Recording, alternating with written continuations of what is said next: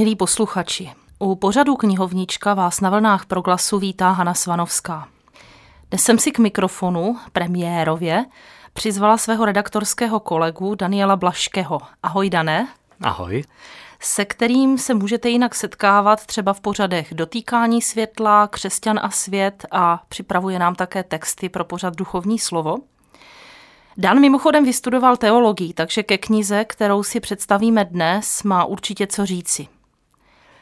Před námi na stole se nachází nyní hojně kupovaná a taky diskutovaná kniha divadelníka, hudebníka, textaře, básníka, skladatele a spisovatele. Ale především člověka, který už pro českou kulturu 20. století zůstane někým, kdo spolu zakládal a spolu formoval Pražské divadlo Semafor. Pana Jiřího Suchého, toho není třeba, myslím, zvlášť představovat.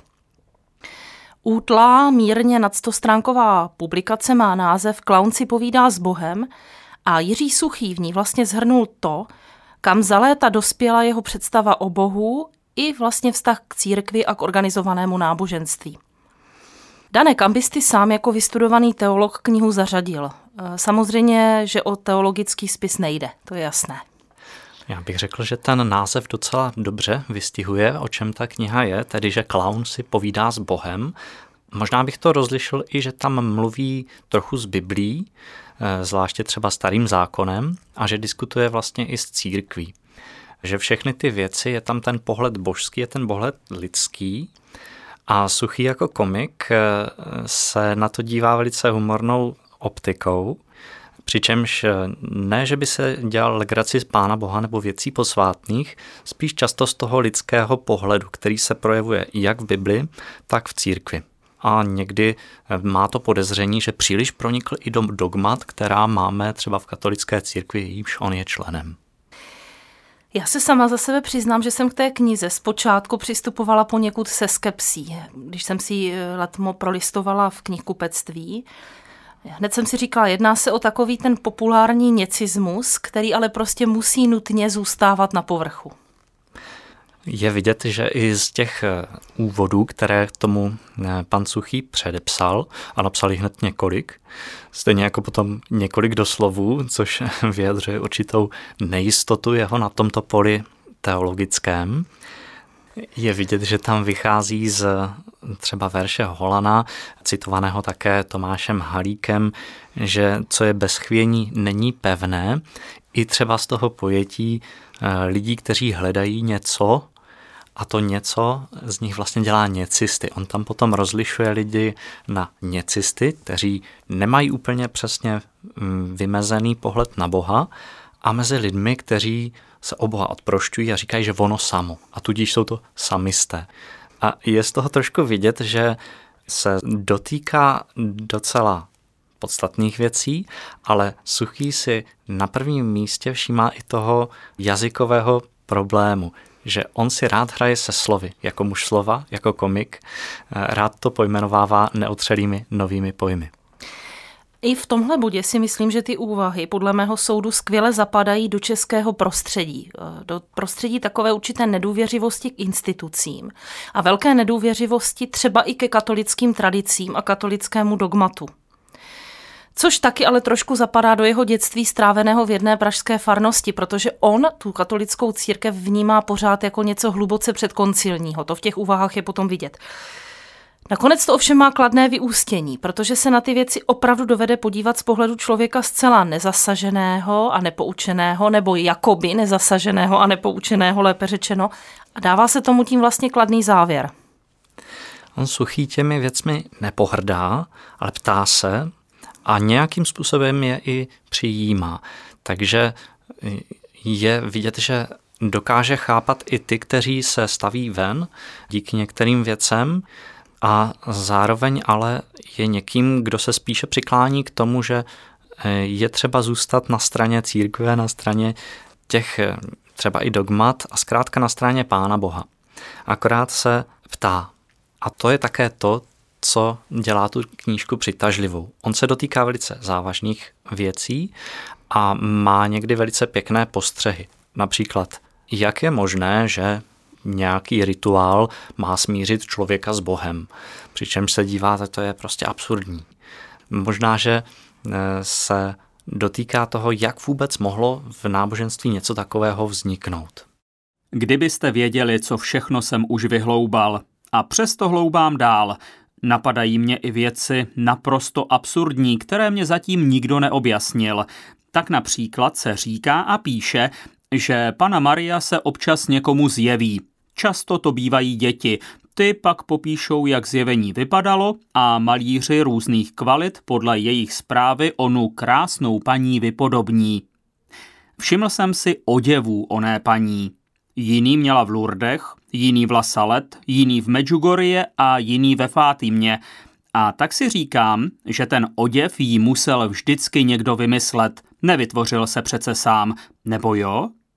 Ta v Lourdech má bílý závoj a kolem pasu blankitný pás. Lasalecká má jakousi korunu a na prsou kříž. Svaté Kateřině Labure se zjevila dokonce v bílém šatě, který se červeně třpitil. Pokaždé je oděna trochu jinak. A já si říkám, jak asi vypadá to transcendentní rozhodování o tom, co si při tom či onom zjevení vezme pana Maria na sebe. Kdo to navrhoval? Že by se to přece jen navrhlo samo? Vždyť všechno má původ v nějaké myšlence, ostatně i samotné stvoření světa. Ani šaty se snad sami nevymyslí. Tak kdo? A proč ten bohatý šatník? Pana Maria přece není z těch žen, co by naříkali, že nemají co na sebe a vyžadovali stále nové modely. A modely to jsou. Pana se nikdy nezjevila oděna tak, jak se to v jejich dobách ve světě nosilo, ani jak se nosí dnes. Její oděv je jaksi mimo čas a nepodléhá módě. Řekl bych, že je chytře vymyšlen. Ale kým? Tak takové záhady mi bloudí hlavou. Na knize je vůbec hodně vidět, že Jiří Suchý je divadelník. Tedy na jejím stylu. Já se přiznám, že pro mě některé ty texty byly až hodně, hodně deklamativní. Ostatně místy využívá úryvku z vlastních textů, které psal pro divadlo.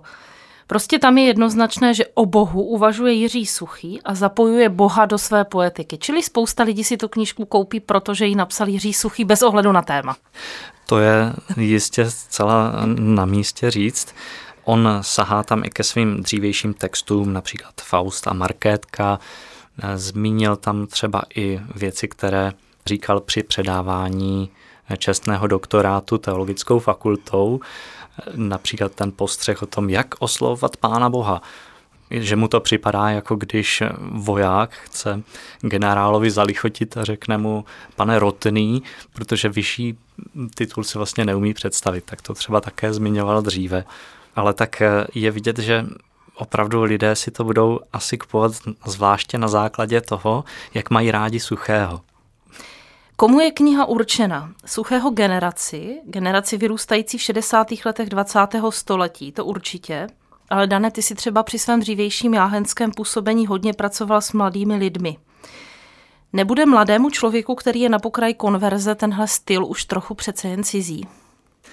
Já bych řekl, že ta kniha je určena na prvním místě lidem, kteří mají rádi suchého a pána Boha. A to asi v tomhle pořadí, těm na prvním místě. Ale zároveň může pomoci i těm, kteří třeba mají rádi suchého a o pánu Bohu až tolik neuvažovali, že jim to bude třeba otevírat nové obzory. A pro ty lidi, kteří suchého rádi nemají, tam se obávám, že asi bude těžké, aby je to nějak oslovovalo. A já se obávám, že dnešní generace už Suchého ani příliš nezná, ba dokonce, že ta poetika je jim někdy e, cizí. Přemýšlím ještě na závěr o tom, jestli lze očekávat nějaké další podobné konfese tohoto typu, protože mám pocit, že naše kultura i církev potřebuje. Řada umělců má sklon vrhat se do takové podivné postmoderní New Age spirituality, ale tyto úvahy jsou pořád ještě jasně křesťansky zakotvené. Úplně stručně, potřebujeme další knihy tohoto typu? Tak Suchý je katolík a to zvláště tím, že je upřímně hledající. A to je, myslím, inspirativní pro každého, kdo hledá. Takže myslím, že můžeme vítat, pokud i další umělci budou mít nějaké konfese podobného typu, tak si myslím, že to bude opravdu přínosné pro každého. Dane, děkuji moc za tvoji účast v dnešní knihovničce a těším se na slyšenou. Také děkuji za pozvání. Jiří Suchý, Klaun si povídá s Bohem. vydalo nakladatelství Galén v Praze roku 2018.